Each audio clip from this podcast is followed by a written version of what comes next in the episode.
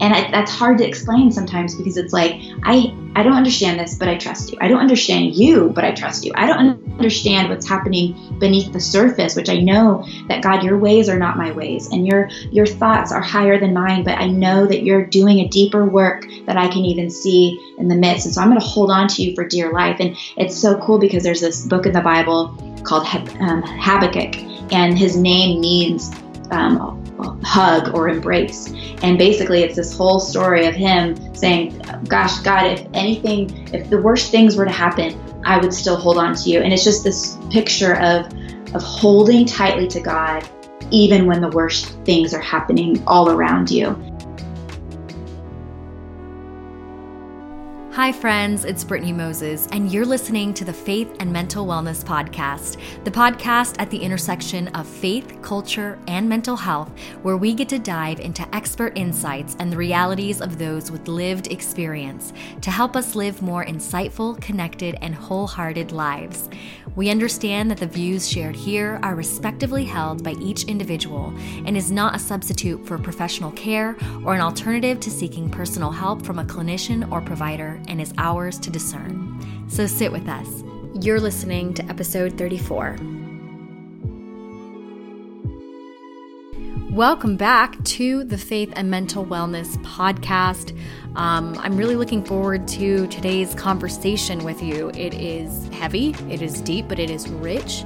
Um, hopefully, it is enlightening and healing to those who can relate. Today, we're talking about the intersection of faith and and loss and suffering, something that often seems juxtaposed for people, right? They seem the opposite. A lot of times there's this idea that if I have enough faith, if I do all the right things, you know, then God's going to bless me, I'm going to be protected, and, you know, nothing bad should happen to me or come to me. Or if, you know, terrible things do happen to people, sometimes it's a question of, well, you know, what was going on in their life or their faith, right? And obviously that's wrong. Obviously, that's assumed and flawed. But in light of this topic, I- would like to bring up something called the just world hypothesis. And in the just world hypothesis in the psychology world, it it basically is this idea that we believe that good things happen to good people and bad things happen to bad people. And there's a reason for that. One, we want to believe that we live in a world that we can control, that we can have some control over. If we do all of the right things, then we can control the outcome of our lives, right? But what happens then is that when bad things happen to uh, genuinely well intentioned and meaning people, which is what happens in life. Quote unquote, bad things do happen to good people. Um, it can lead us sometimes to go, you know, well, what's going on with their faith? Or what hap- what was going on in their prayer life, or what decisions did they make, or what did they do that this happened, or what didn't they do that allowed this to be brought upon them, right? And we do that because it leads us to believe that if we have the right behaviors at all times, then we can control the things that happen to us. But the truth is that suffering comes even to the believer, even to the faith filled person. Um, we are not immune from life's trials and difficulties. And not only that, but it's unbiblical uh, to think that we would be untouched by life. In many scriptures, it talks about how, you know, there will be trials and tribulation and suffering in this world, but we can take heart uh, in Christ in the Lord because he has overcome the world, and this ain't it, right? Um, so that's just some of the things we're touching on with today's topic um, about the intersection of suffering and, and unsurmountable grief and loss and having faith through it all. And today I'm having that conversation with Jennie Lusko. And she serves alongside her husband, Levi, leading Fresh Life Church in Montana, Utah, Oregon, and Wyoming, as well as across the world online. They have five children Alivia, Daisy, Clover, Lennox, and Lenya, who is waiting for them in heaven. The Lusko family lives in Montana and enjoys bike rides, walks, lake days, late night hot tub, and cold plunge parties. Movies and families are super fun, as you'll soon hear. And Jennie loves to spin and box and good food and sugary coffee and wearing the same thing every day, but also getting fashion advice from Levi. Super fun. Um, and she's a hugger, so beware if you meet her. Uh, she's super sweet, super raw, super authentic. Like I said, she's someone who is, you know, in the church, but has also experienced, her alongside uh, Levi, have experienced a lot of suffering and loss and what it means to really move through that in faith. And so, I'm going to let her dive into this conversation and tell her story, and you'll want to hear the whole thing, even about how to support those who are going through unsurmountable loss when you don't know how to respond. So, here is Jennie Lusko on When Faith Meets Suffering. Well, Jennie, it's so great to have you on the Faith and Mental Wellness podcast. How are you guys doing over there today? I know you're, you know, kind of in quarantine. You've got a two year old. You guys had an eventful weekend. What's up? Oh my gosh. Well, thank you so much for having me, Brittney. It's really an honor and a joy. And yeah, I, I literally on Mother's Day sprained my ankle and uh, playing tennis. Well, I do not play tennis well. My all my kids are taking lessons, and I'm actually taking lessons alongside my nine year old and my eight year old. So that kind of gives you a glimpse into my abilities. But um, but I was just trying to help my oldest daughter. She's going to be playing tennis in high school, and I was just trying to like feed her balls and you know kind of like hit the ball back and forth. And I stepped on a ball. You're not supposed to have balls on the tennis court. There were, and oh, I no. uh, sprained my ankle and uh, we just had it checked today and it might be fractured. So that's kind of where I'm at at the moment. But yes, a, a two year old in quarantine has been um, a little bit crazy, to be honest. Running running around after him. Yeah. He's just we have four daughters and a little, and our last uh, child is a little boy, and he's two and a half, and just such a joy and crazy all at the same time. wow, that is just a little, just a little bit just going little. on. Man, and oh, I hope you're resting. And I always say, thank God for bodies that heal. Could you imagine if they didn't heal back? It's just like even little things like that are just those tiny miracles that totally it will heal. And I, I know we're talking a lot about healing and recovery. Mm-hmm. Wow, I didn't even mean for that to tie in like that, but look at God. We're natural. as we're talking about healing and recovering wow. and being on the other side. um, you recently um, had a book come out. Congratulations. And, you know, you and your husband, you know, you, you guys have your church going on as well. Um, and I, I would just love to open up with a little bit more about your story leading up to the work you're doing today. Um, and then we're, we're going to go in from there and I think have a really great conversation about where faith and suffering meet and that resilience and being on the other side. Yeah.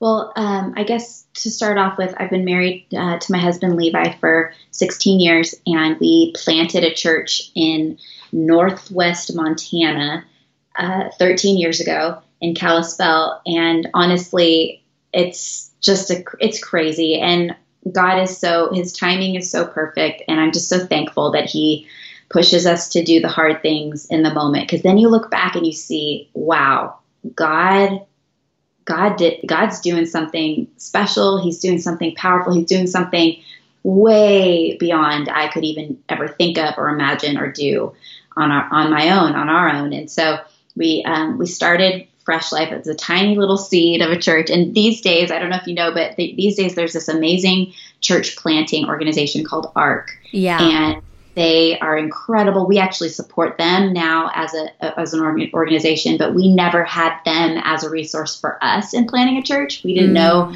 I don't think they had started back then, or we didn't know about them, or whatever. But um, we started. We moved from Southern California, um, 74 degrees in January, to Montana, which we didn't know then that January is the coldest month of the oh year. Oh my gosh. I'm a California girl born and raised, so I am feeling all of this in my soul.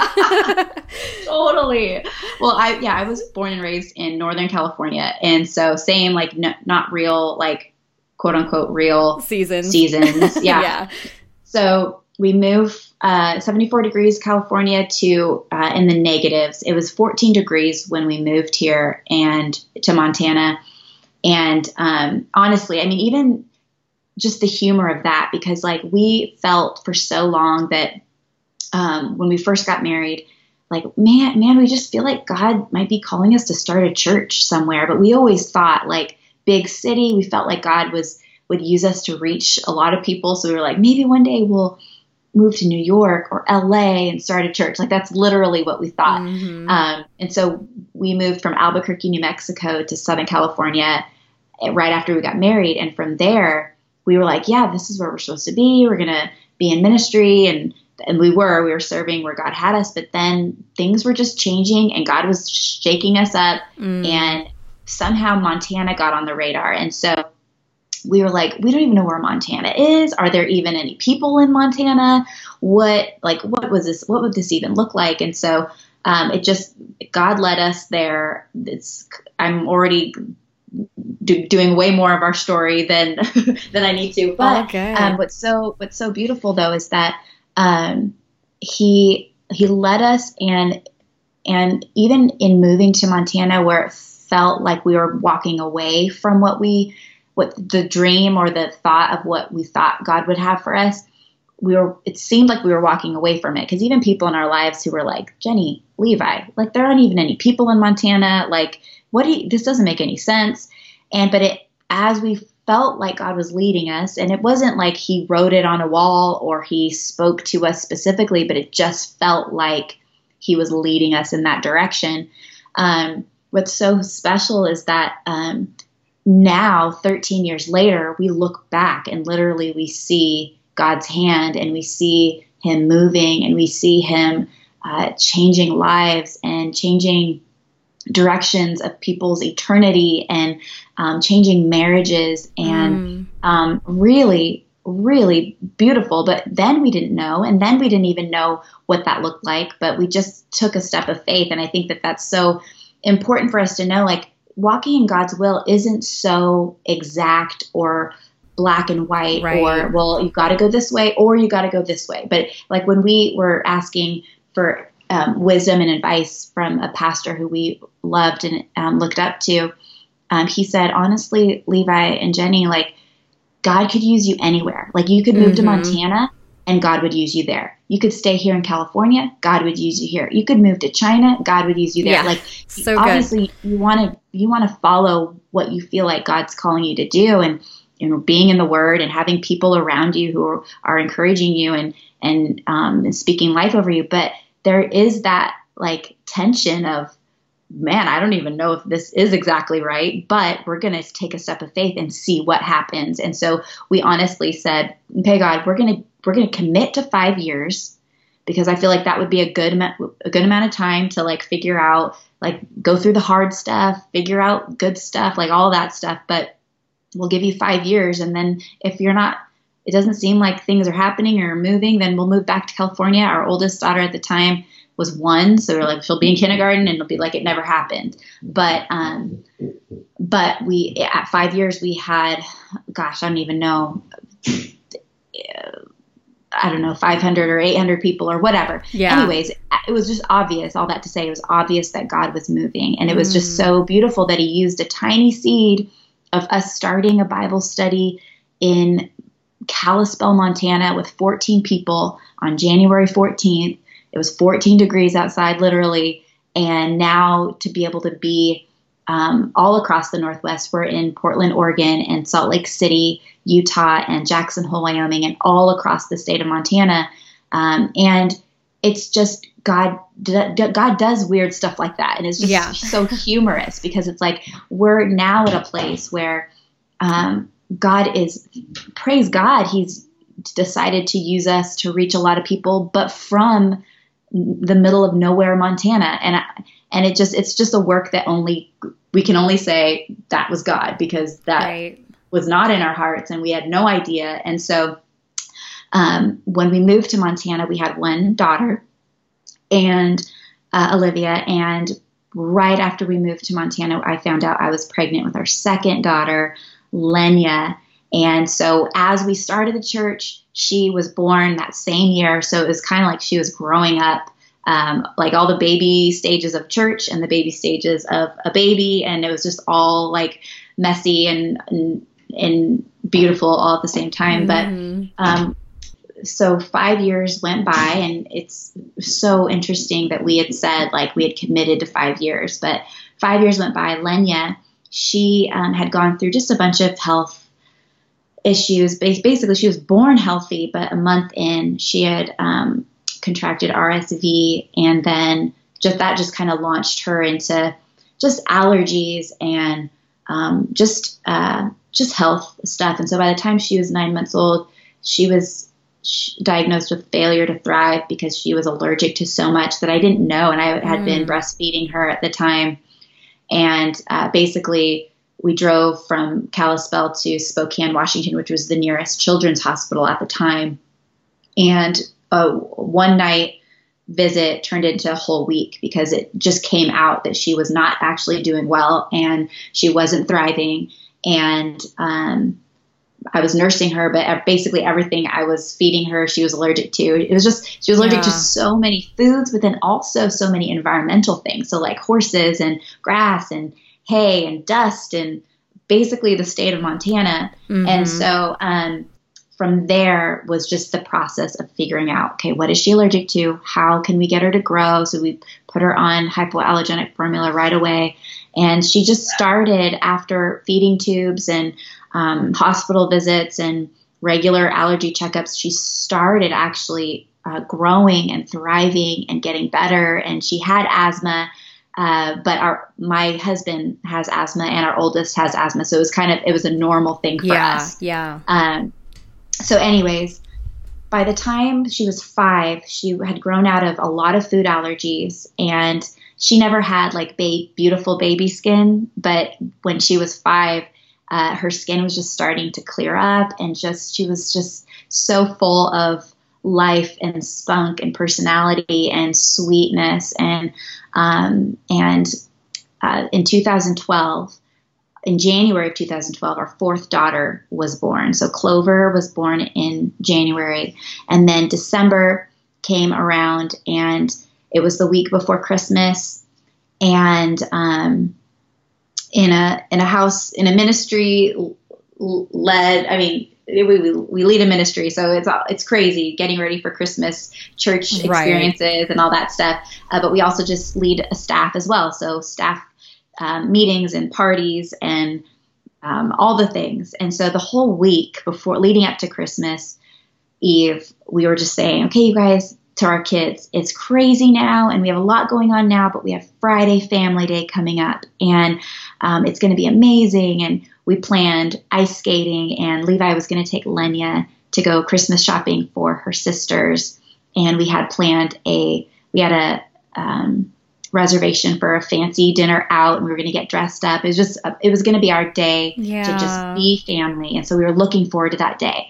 And so Thursday night, Levi and I, we were in the rhythm back then of Thursday nights were our date nights. And I brought all the kids to my mom's house, and then we had an at home date night, which was uh, so fun. And anytime we get to just be home without our kids is always like so fun because yeah. it's like we could just be home and not worry about like going out and we could just be free at home, which is amazing. Um, and so we had that that night. We went to go pick up the kids from my mom's house and I mean literally it was just we were experiencing such like just rest already and that was kind of a good rhythm for us having date night going into family day because yeah. it was really like we were it was us getting on the same page and just being together before the wild wonder of family day with four kids seven and under basically right and so um so we pulled up to my mom's house, and my brother ran out and basically said uh, that Lenya wasn't taking her asthma treatment. And so I ran inside and um, tried to help her take it, but she basically like looked at me and then passed out and on the kitchen counter. And Levi ran in, and um, and we called 911. And then um, he started CPR right away and just got into like um, emergency mode and I was just praying and I, I mean literally didn't know what was going on but was just immediately praying and and asking God uh, to help and heal and we thought she was choking we didn't really know what was happening yeah. Um, and so, uh, um, even just telling like telling Lenya like Lenya it's going to be okay it's going to be okay and just trying to comfort and you know I mean comforting your five year old daughter. And um, paramedics came and took Levi and Lenya in the ambulance and then my brother drove me later on. And um, and so we got there and we were waiting in the waiting room. And um, little glimpses of just God's presence. I mean the allergist it was a volunteer paramedic and he was there like the the one that we had been working with with her like he knew Lenya and that was like I remember in the blur of the night like I just remember seeing his face and it was almost like like a breath like okay I don't know what's going on but that's a real comfort. And mm-hmm. um and then the doctor came in and just the I mean you literally you see it in movies and TV shows and you, you just see it all the time but then it happens to you and you hear the words I'm so sorry, Mr. and Mrs. Lusko. There's nothing more we can do. And literally, we had gone from um, just a beautiful night, excited, anticipating the next day, to just plunged into our daughter is not with us anymore. Our daughter is gone. Our daughter just died and is in heaven, but and just we were just plunged into this this darkness and it was so shocking and so sudden. Mm. And um, and honestly, I mean, about about a month later, we were at a restaurant, and um, one of the the paramedics who was there that night came up to us, and he and his wife paid for our meal, and just so kind. And um, actually, since then, he has gone to heaven. But he mm. told us, he said, he said, you know what? The moment I walked in, I started praying. I, I, I, knew who you guys were, that you guys led Fresh Life Church, and I just started praying. But honestly, the, the moment we saw her, we knew that God just snatched her. And that was the word that he used. He said, wow. snatched. He said, I, there was, we never got a heartbeat. We never, like, there was, we just knew that she was gone. And, um, and as hard as that was to hear, yeah, there was so much comfort in that because it was like, it was like, he, he just confirmed, like, God took her and um, and that's a whole other conversation but yeah. like but god god took her and she didn't suffer and she wasn't in pain but she was just um, taken. And there was comfort in that too knowing that she went from levi's arms like literally he was holding her to her her father's arms in heaven. And so just those little glimpses mm. of comfort and strength in the midst of of pain but yeah. um but yeah, that was that's honestly the foundation of my book in a sense, where I, that's where I kind of start from. But at the same time, I'm also talking about just the daily struggle of just being honor, just honoring God and being a, a, a kind person and a loving, honoring wife and a the kind of mom that I, I want to be. So it's it, that's kind of the foundation of the book, but then it just kind of springboards from there of what it looks like to fight to flourish. Today's episode is sponsored by BetterHelp. Hey guys, we're gonna get right back to the conversation because trust me, I know you'll want to hear the whole thing. But I quickly wanted to share with you this exciting new partnership I have with BetterHelp. That's B E T T E R H E L P. One of the questions I get asked a lot are how you can go about starting therapy. A number of you are located around the country and even around the world. And as helpful as I often like to be, sometimes I find myself limited in being able to provide the one on one resources that you need. Well, I'm happy to say that one option I can share with you today is BetterHelp's online therapy and counseling services with licensed mental health professionals. Since I know a lot of you guys want more faith based counseling as well, I'm even more excited to share that they also have another service called Faithful Counseling, which has licensed Christian therapists and counselors who are certified by their state, where you can receive licensed counseling using your computer, tablet, or mobile phone through video calls, phone calls, or text messaging. So I use BetterHelp Therapy. I've been using it myself, and it's been super convenient, you know, between school, work, and really just having someone someone to check in with on a regular basis has been so important for my own mental health. So, what happens is when you sign up, you'd be matched with a counselor in 24 hours or less, and you can securely message your counselor anytime, any day, you know, day or night, and get replies within 24 to 48 hours. BetterHelp also has groupinar sessions every week where you can learn in groups directly from licensed counselors on multiple topics like relationships and ways to overcome anxiety. Uh, I also found out that financial aid is available for those who qualify, and you can apply for financial aid during the sign up process. Hello. Additionally, listeners of the Faith and Mental Wellness podcast, like you, get 10% off of their first month using my specific link in the show notes below. And like I said, I know a number of you are around the world. BetterHelp is available worldwide. And if you want to get started and get matched with a counselor within the next 24 hours, I have links to both BetterHelp and Faithful Counseling in the show notes. I should mention that it is not a crisis line, okay? If you are experiencing a crisis, I have a link to all the crisis lines by country in the show notes as well. Check it out and let me know what you think. Okay, let's get back to the conversation.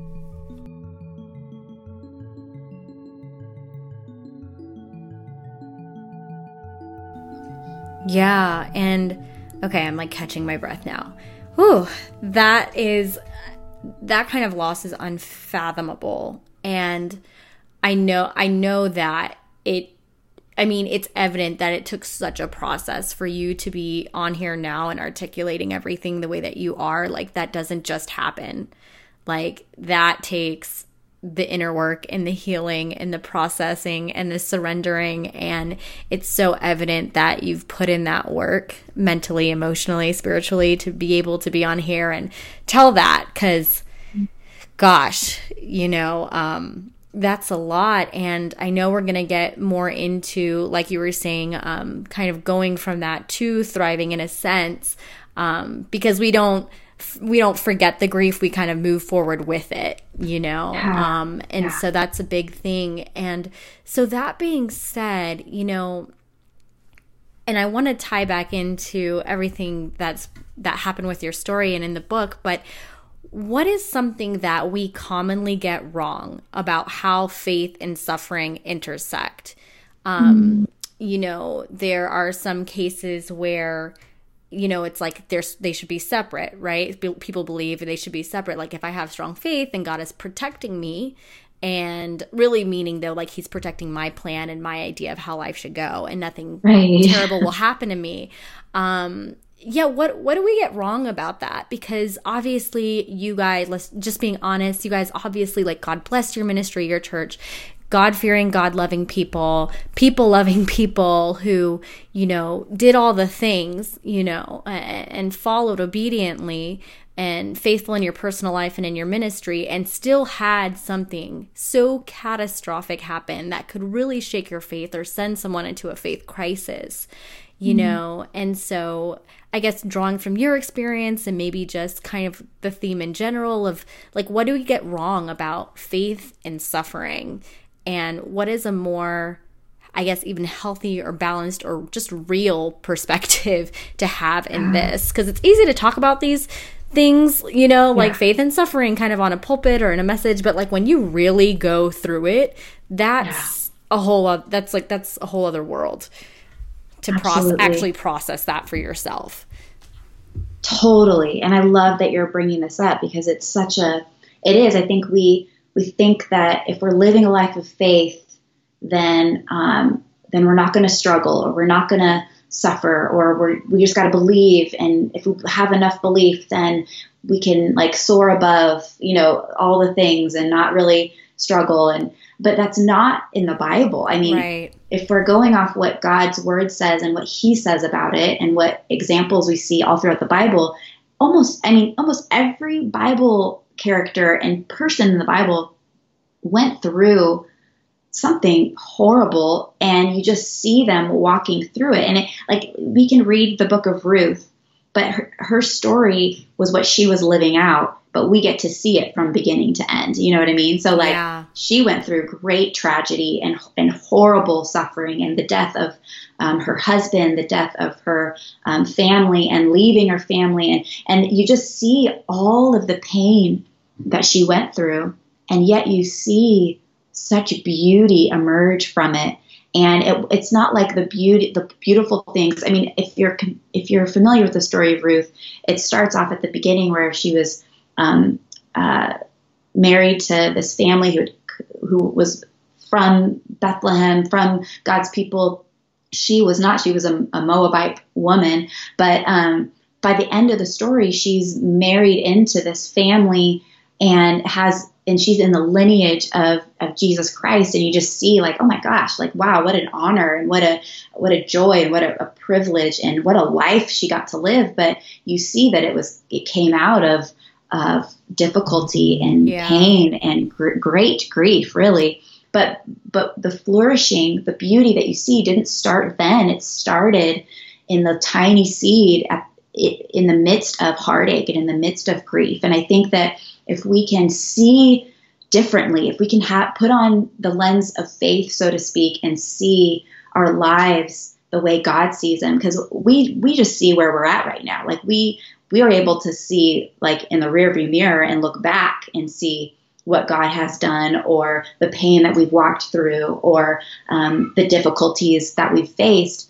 But we're living in real real time in real life our lives. So we can't see the future, but God gets the aerial picture where He sees beginning um, to end, and He can see the whole. And and the beautiful thing is that God, oh, He's so good. He's so in control, and He's at work in such a deep way yeah. that we can't even see. And it's like, and I talk about this in the book too, but it's like when you put a seed in the ground and you can just imagine like that that seed and the fear that probably overtake obviously this isn't real but just imagine like mm-hmm. the seed and being afraid because it's literally in the dark. And it's in the dark for a long time before even the sprout the first little sprout comes out and pokes through the ground and is able to see like oh there is life and there is sunlight and there is there is a point for me in all this you know what i mean? Like yeah. but the but the the work that that seed is doing under the ground and the roots that are taking root and the the life that's happening underground is actually the most important.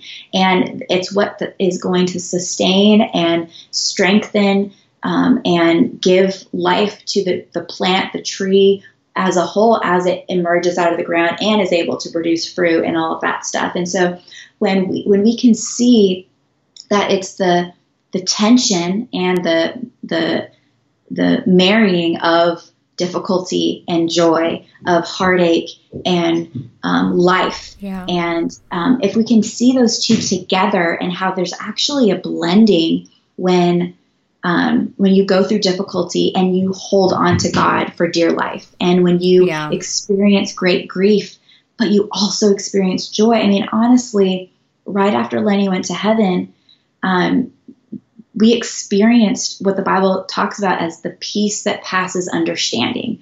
This peace that is totally uh, just ununderstandable. Like we, even looking back and seeing pictures of us right after Lenya went to heaven, like where there's pictures of us holding our our daughters that we still had and laughing and playing and dancing, and it's like, how on earth were we doing that when we just experienced the worst thing. Like yeah. and it's just you it's just you can't understand it. It's just unfathomable. But at the same time like i remember so clearly experiencing this the darkness and the light at the same time. I experienced yeah. holding lenya's hand after she had gone to heaven and raising my other hand in almost an automatic like okay god you gave us lenya and you've taken her and i don't understand it and i hate it but I trust you. And it was just that was the beginning of like that tension and that kind of like wrestling, so to speak, of I hate this, and I know God that you hate this too, and I know that you didn't make this happen. I know you allowed it to happen because nothing happens without first going through you. But at the same time, yeah. I trust you, and I, that's hard to explain sometimes because it's like I I don't understand this, but I trust you. I don't understand you, but I trust you. I don't understand what's happening beneath the surface which i know that god your ways are not my ways and your your thoughts are higher than mine but i know that you're doing a deeper work that i can even see in the midst and so i'm going to hold on to you for dear life and it's so cool because there's this book in the bible called um, habakkuk and his name means um, hug or embrace. And basically, it's this whole story of him saying, Gosh, God, if anything, if the worst things were to happen, I would still hold on to you. And it's just this picture of of holding tightly to God even when the worst things are happening all around mm-hmm. you. And I just think that both, we need both. And, and even in, in James, um, it says, I'm going to read it. I actually have it right here because this is a verse that is even now just God stirring up in me yeah. um, these things. But he says, um, My brothers and sisters, you will face all kinds of trouble. And when you do, think of it as pure joy. Your faith will be tested. You know that when this happens, it will produce in you the strength to continue, and you must allow the strength to finish its work. Then you will be all you should be. You will have everything you need. If any of you needs wisdom, you should ask God for it. He will give it to you. He gives freely to everyone and doesn't find fault. But even just the fact that, I mean, other versions says, consider it pure joy when you face trials of many kinds, because it's the, it's the, um, it's what your patience is being tested, your life is being tested, and you're going to get the strength you need to keep going. And I think when we realize that it's this, the trials that come to us from every side. I mean, it could be a sprained ankle, it could be um, a, a, loss of a friendship, or uh, a loss of a, a, marriage, or the the loss of someone you love. Grief it comes in so many different shapes and forms, but if we can see those things as things that will strengthen us so that we can keep going, that God will use to refine us and to build up our patience and to build up our faith and to build up our strength and to build up our grit and our endurance to take the next step and to keep going and to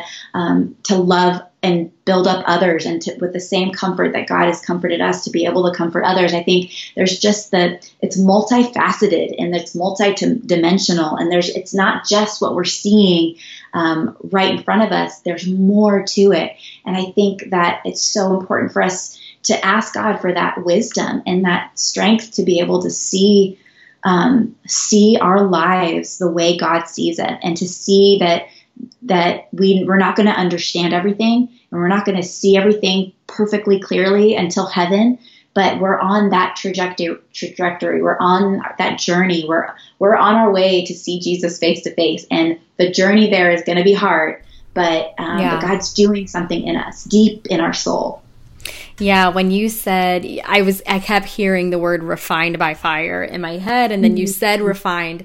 And so like I, I'm so feeling that about how like the fire is sent to refine you, not necessarily to burn you. you know, to a Absolutely. crisp. And it's like so even if true. you do feel burned to a crisp, he he makes beauty out of ashes, you know.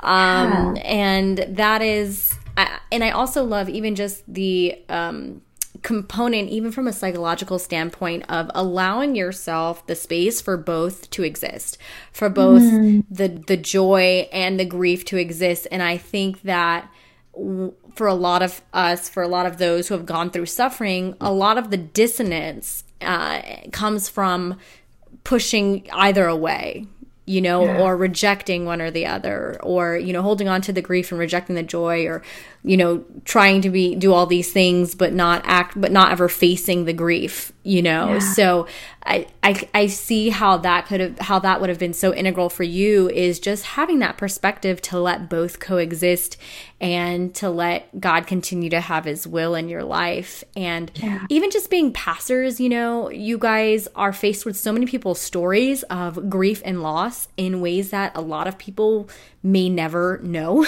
or experience mm. um, to that level, like losing a child and whatnot. And just even thinking about how even this this piece um, in your ministry being able to really minister to others and be there for others at a soul level of we have been there you know and we're this it's not this shallow faith of this not this god in a in a genie's bottle where we rub them and he comes out and he makes all things right but no it's like this is real life and this is what it looks like to continue to follow god through all of this and that yeah. there is another side. Um, and that being said, I'm curious um, what did, for those, especially for those who are listening who are going through just a loss that feels insufferable, what did the recovery process look like for you practically? Like what helped and what didn't help? For you mm. guys as you were growing through this and getting to a healthier, thriving place? Yeah. I mean, a lot of it was just daily. I mean, I think yeah. sometimes when you're in the, the middle of the pain, in the middle of the grief, um, it's all you can do to just get your next breath. Because I know for so many of us, when we're going through that, it just feels like a weight on your chest, and it's like it's hard to even just get that deep breath in, getting all that oxygen that you need yeah. to your brain and going, you know. Um, and so for me, honestly, one of the practical things that I'm so, so, so thankful for that um, that God really used to help me get out of bed. Honestly, I mean, um, I had to take care of my kids that I still had. Like I, I hated that Lenya wasn't with us, and I hated the thought of the rest of our lives without her. And that would just honestly like stop me in my tracks and make me like really have a, a hard time thinking and breathing and even just picturing like our kids growing up without Lenya and and even just the overwhelmed thought and this was just a mother thought that came to my mind of it's like okay yes i know that the bible says that to be absent from the body is to be present with the lord but and I know that Lenya is with Jesus right now, if that's if, and that's true. But she's five, and I was just thinking, like, who is watching her? Like, heaven seems so like big. overwhelmingly big and huge. yeah, yeah, yeah, that's so and, real. Like, it's interesting. who who's like assigned to like take care of her? Because I I lived my her whole life was me like nursing her and then taking care of her and you know th- just being a mom and making sure she was safe and making sure she wasn't running into the street. And and so but then now all of a sudden it was like cut off and it was like okay who who is taking care of her? And obviously like i don't know and i i don't know all those things.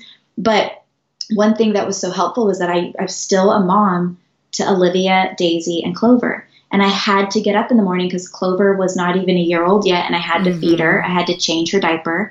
Daisy, I had to feed her and change her, uh, get her dressed. Alivia was seven, and I had to be, I had to show up for her. She just lost her best friend, mm. and it was almost an immediate like, there's no, I don't have a choice to just lay in bed, and which I honestly probably would have if I didn't have, I didn't have like the the responsibility to help take yeah. care of somebody else. And I'm, I'm honestly so thankful for that. And it forced me out of bed thinking of other people besides myself. And I think that that's one thing that is so um, key in grief and so key in, in the pain and in the, the suffering and the trials is like remembering to look up. And, and Psalm 121 says this. It says, I, I lift my eyes to the hills. From where comes my help? My help comes from you, creator of heaven and earth. And just that thought of looking up and, first of all, being mindful that I'm not alone, that God is with me, yeah. that He's with me in this, in this brokenheartedness. He's with me when I'm feeling crushed. He's he's near. The Bible says that he's near to the brokenhearted. And so looking up and remembering that that God is first of all loves me God loves you in whatever struggle you're in right now and whatever suffering you're in right now.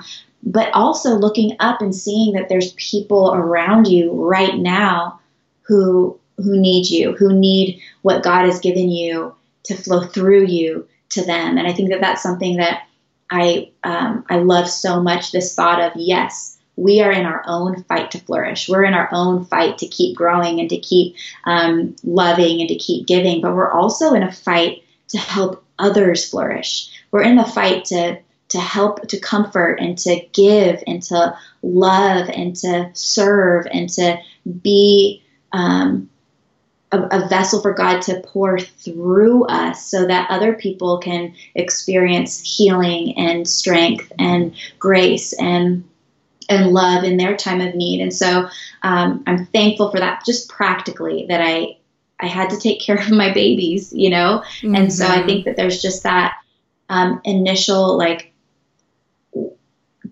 don't give up now, don't quit now, because God is going to do something even deeper in your own soul, but He's also going to use you to help the people around you as well. Yeah, it's like you had something which are your your children, but you had something there that was forcing you to move past what you were feeling, um, yeah. and forcing you kind of out of staying stuck. Um, yeah. because you kind of had to be there in a way um, as you're processing those things. And of course, everybody's journey looks different depending on yeah. what their family structure looks like. But there is this element of just grief and just recovery as a whole where there does come a point where you do kind of have to move past what you're feeling. And yeah. even if it's in small steps, you know, even if it's just you were able to get out of bed, you were able yes. to make your bed, you were able yes. to take a walk and, like you said, get that deep breath outside or even just deep, able to take a deep breath that, that morning for yourself mm-hmm. um, whatever it is like even if it's that one thing it's like if there's if i could just get this one thing done today yes. you know yes. Um, not this like forced productivity where you're you know ignoring what's really going on and, and not in processing but you do maybe have that one element that is helping you move that's helping you propel forward even in baby steps. Um, yeah. So that's, so I think key. that's really interesting. Yeah. You know, it's so interesting because uh, one of one of my dearest friends, she, her question to me was, um, Jennie, how did you leave the hospital? And right, I mean, right. honestly, that uh, looking back, it's like we were in the hospital room with Lenya, and it was her body. She was with Jesus at that at that point. I mean, I'm guessing. I don't know how long it takes to get from earth to heaven. Yeah. It seems that if, in the Bible, it seems that heaven is nearer than it's than it seems. But um, but all of a sudden, like I, I, I don't remember exactly leaving. I just remember being in my um, in my car, mm. and I think that it just is it's it's one step at a time like you said and i think so often we feel like we need to rush to the next step or rush to the next yeah, phase or rush to the next level. But I think really it is one step at a time. And like you said, it's so important to know that sometimes it's a tiny step and it's a millimeter, or sometimes it is a, a foot or something like, and I think it's okay to know that it's, like you said, you're on a journey that is different from somebody else's and it's going to look different. And so for you um, to get up in the morning and to t- take a breath, to, to read your Bible or to to listen to worship music or whatever it is, like um, it's just the next step. And I think the key thing for me was like holding on to God like never before. And He honestly was was carrying us as a family, as for me and my husband together as a, as a married couple going through grief together. Like that's that's a whole other thing too. Of like you, we we even have friends who have lost have had children die and their marriages hadn't made it. And so I know that that's yeah. even a statistic of like, um, of most, a lot of marriages won't make it through. But we know for us that there, there was just that grace, that dependence on God, but that grace with each other. And it was not perfect. And I describe a moment in our book where I was, I was having a really hard moment and we were not on the same page and yeah. I didn't do it right. And I, but I just think if we can just keep taking the next step and even just saying, God, I don't have the next the, the strength to take the next step or the next breath. He's gonna give he's gonna give us and I honestly experienced that firsthand of not feeling like I had the strength mm-hmm. to take the mm-hmm. next step, to take the next breath. And God's so faithful. Like if we just say, God, I'm weak. I can't do this. Yeah. Bible, it's all over the Bible where He's going to be um, the one who replenishes the weary soul. He's going to be, His grace is sufficient for us, and His strength is made perfect in weakness. And He's going to give us the power and the strength to, to keep going. And so I think it's just a matter of that vulnerability with God, that vulnerability with your spouse or with the people around you in your life, and just to, to know that He's going to he's going to meet you right where you are. He's not going to give you all the strength you need to take 20 steps. He's going to meet you right there yeah. and he's going to help you take the next step. And I think that's really the point of our lives is just that dependence on God and that faith that says, okay, the next step and the next step. Mm-hmm. And God, I don't, I don't, I, you have this, you put this dream in my heart to do this, to do such and such, to go this place, but, but I trust you right now to, to to light my path with your word to take the next step and then the next and that's this life of faith that we're called to live not to to have it all together and not to know it all and not to to know the 10 steps on how to leave the hospital and how to right, um, right. live this your best life now but it's like I'm just gonna hold God's hand and I'm gonna right. I'm gonna walk with him because that's all I can do. I am. You're preaching to my. That's like my life motto. You know, everybody's always like, "How are you doing all these things? How are you getting?" I'm like, I don't. I don't know. I just one day I look at the 24 hours in front of me and I go, if I can you know, handle the 24 hours, I'll let, like Jesus says, I'll let worry, I'll let tomorrow worry about itself. you Amen. know, and that's Amen. really, that's really how it is. And I just, I appreciate your honesty as well. Um, just kind of wrapping up here with my last question. Um, I really appreciate your honesty, especially, um, you know, as a believer, as a person in the church, as a, as, you know, in leading a church as well with your husband, because, you know, you see a lot of spiritual bypassing happening um, with grief and suffering. And I think part of that is because people don't know how to respond sometimes, or they don't know what to say. So there can be a lot of like, and what like what I mean by spiritual bypassing is like, oh well, you know, I'll pray for you, or mm-hmm. just mm-hmm. um, you know, God is in control, or and, and, of course, like we're not saying these statements aren't true, um, right. but when they're used kind of as a you know Christianese, like a blanket, yeah, like yeah, a blanket statement, up. and because because we're we're uncomfortable with other people's loss and grief, you know, when really a lot of times it's just sitting with a person and just being present.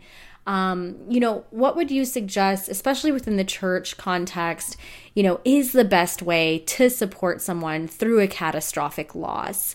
What would you say are some of the things that are just honestly, on a real level, just actually helpful?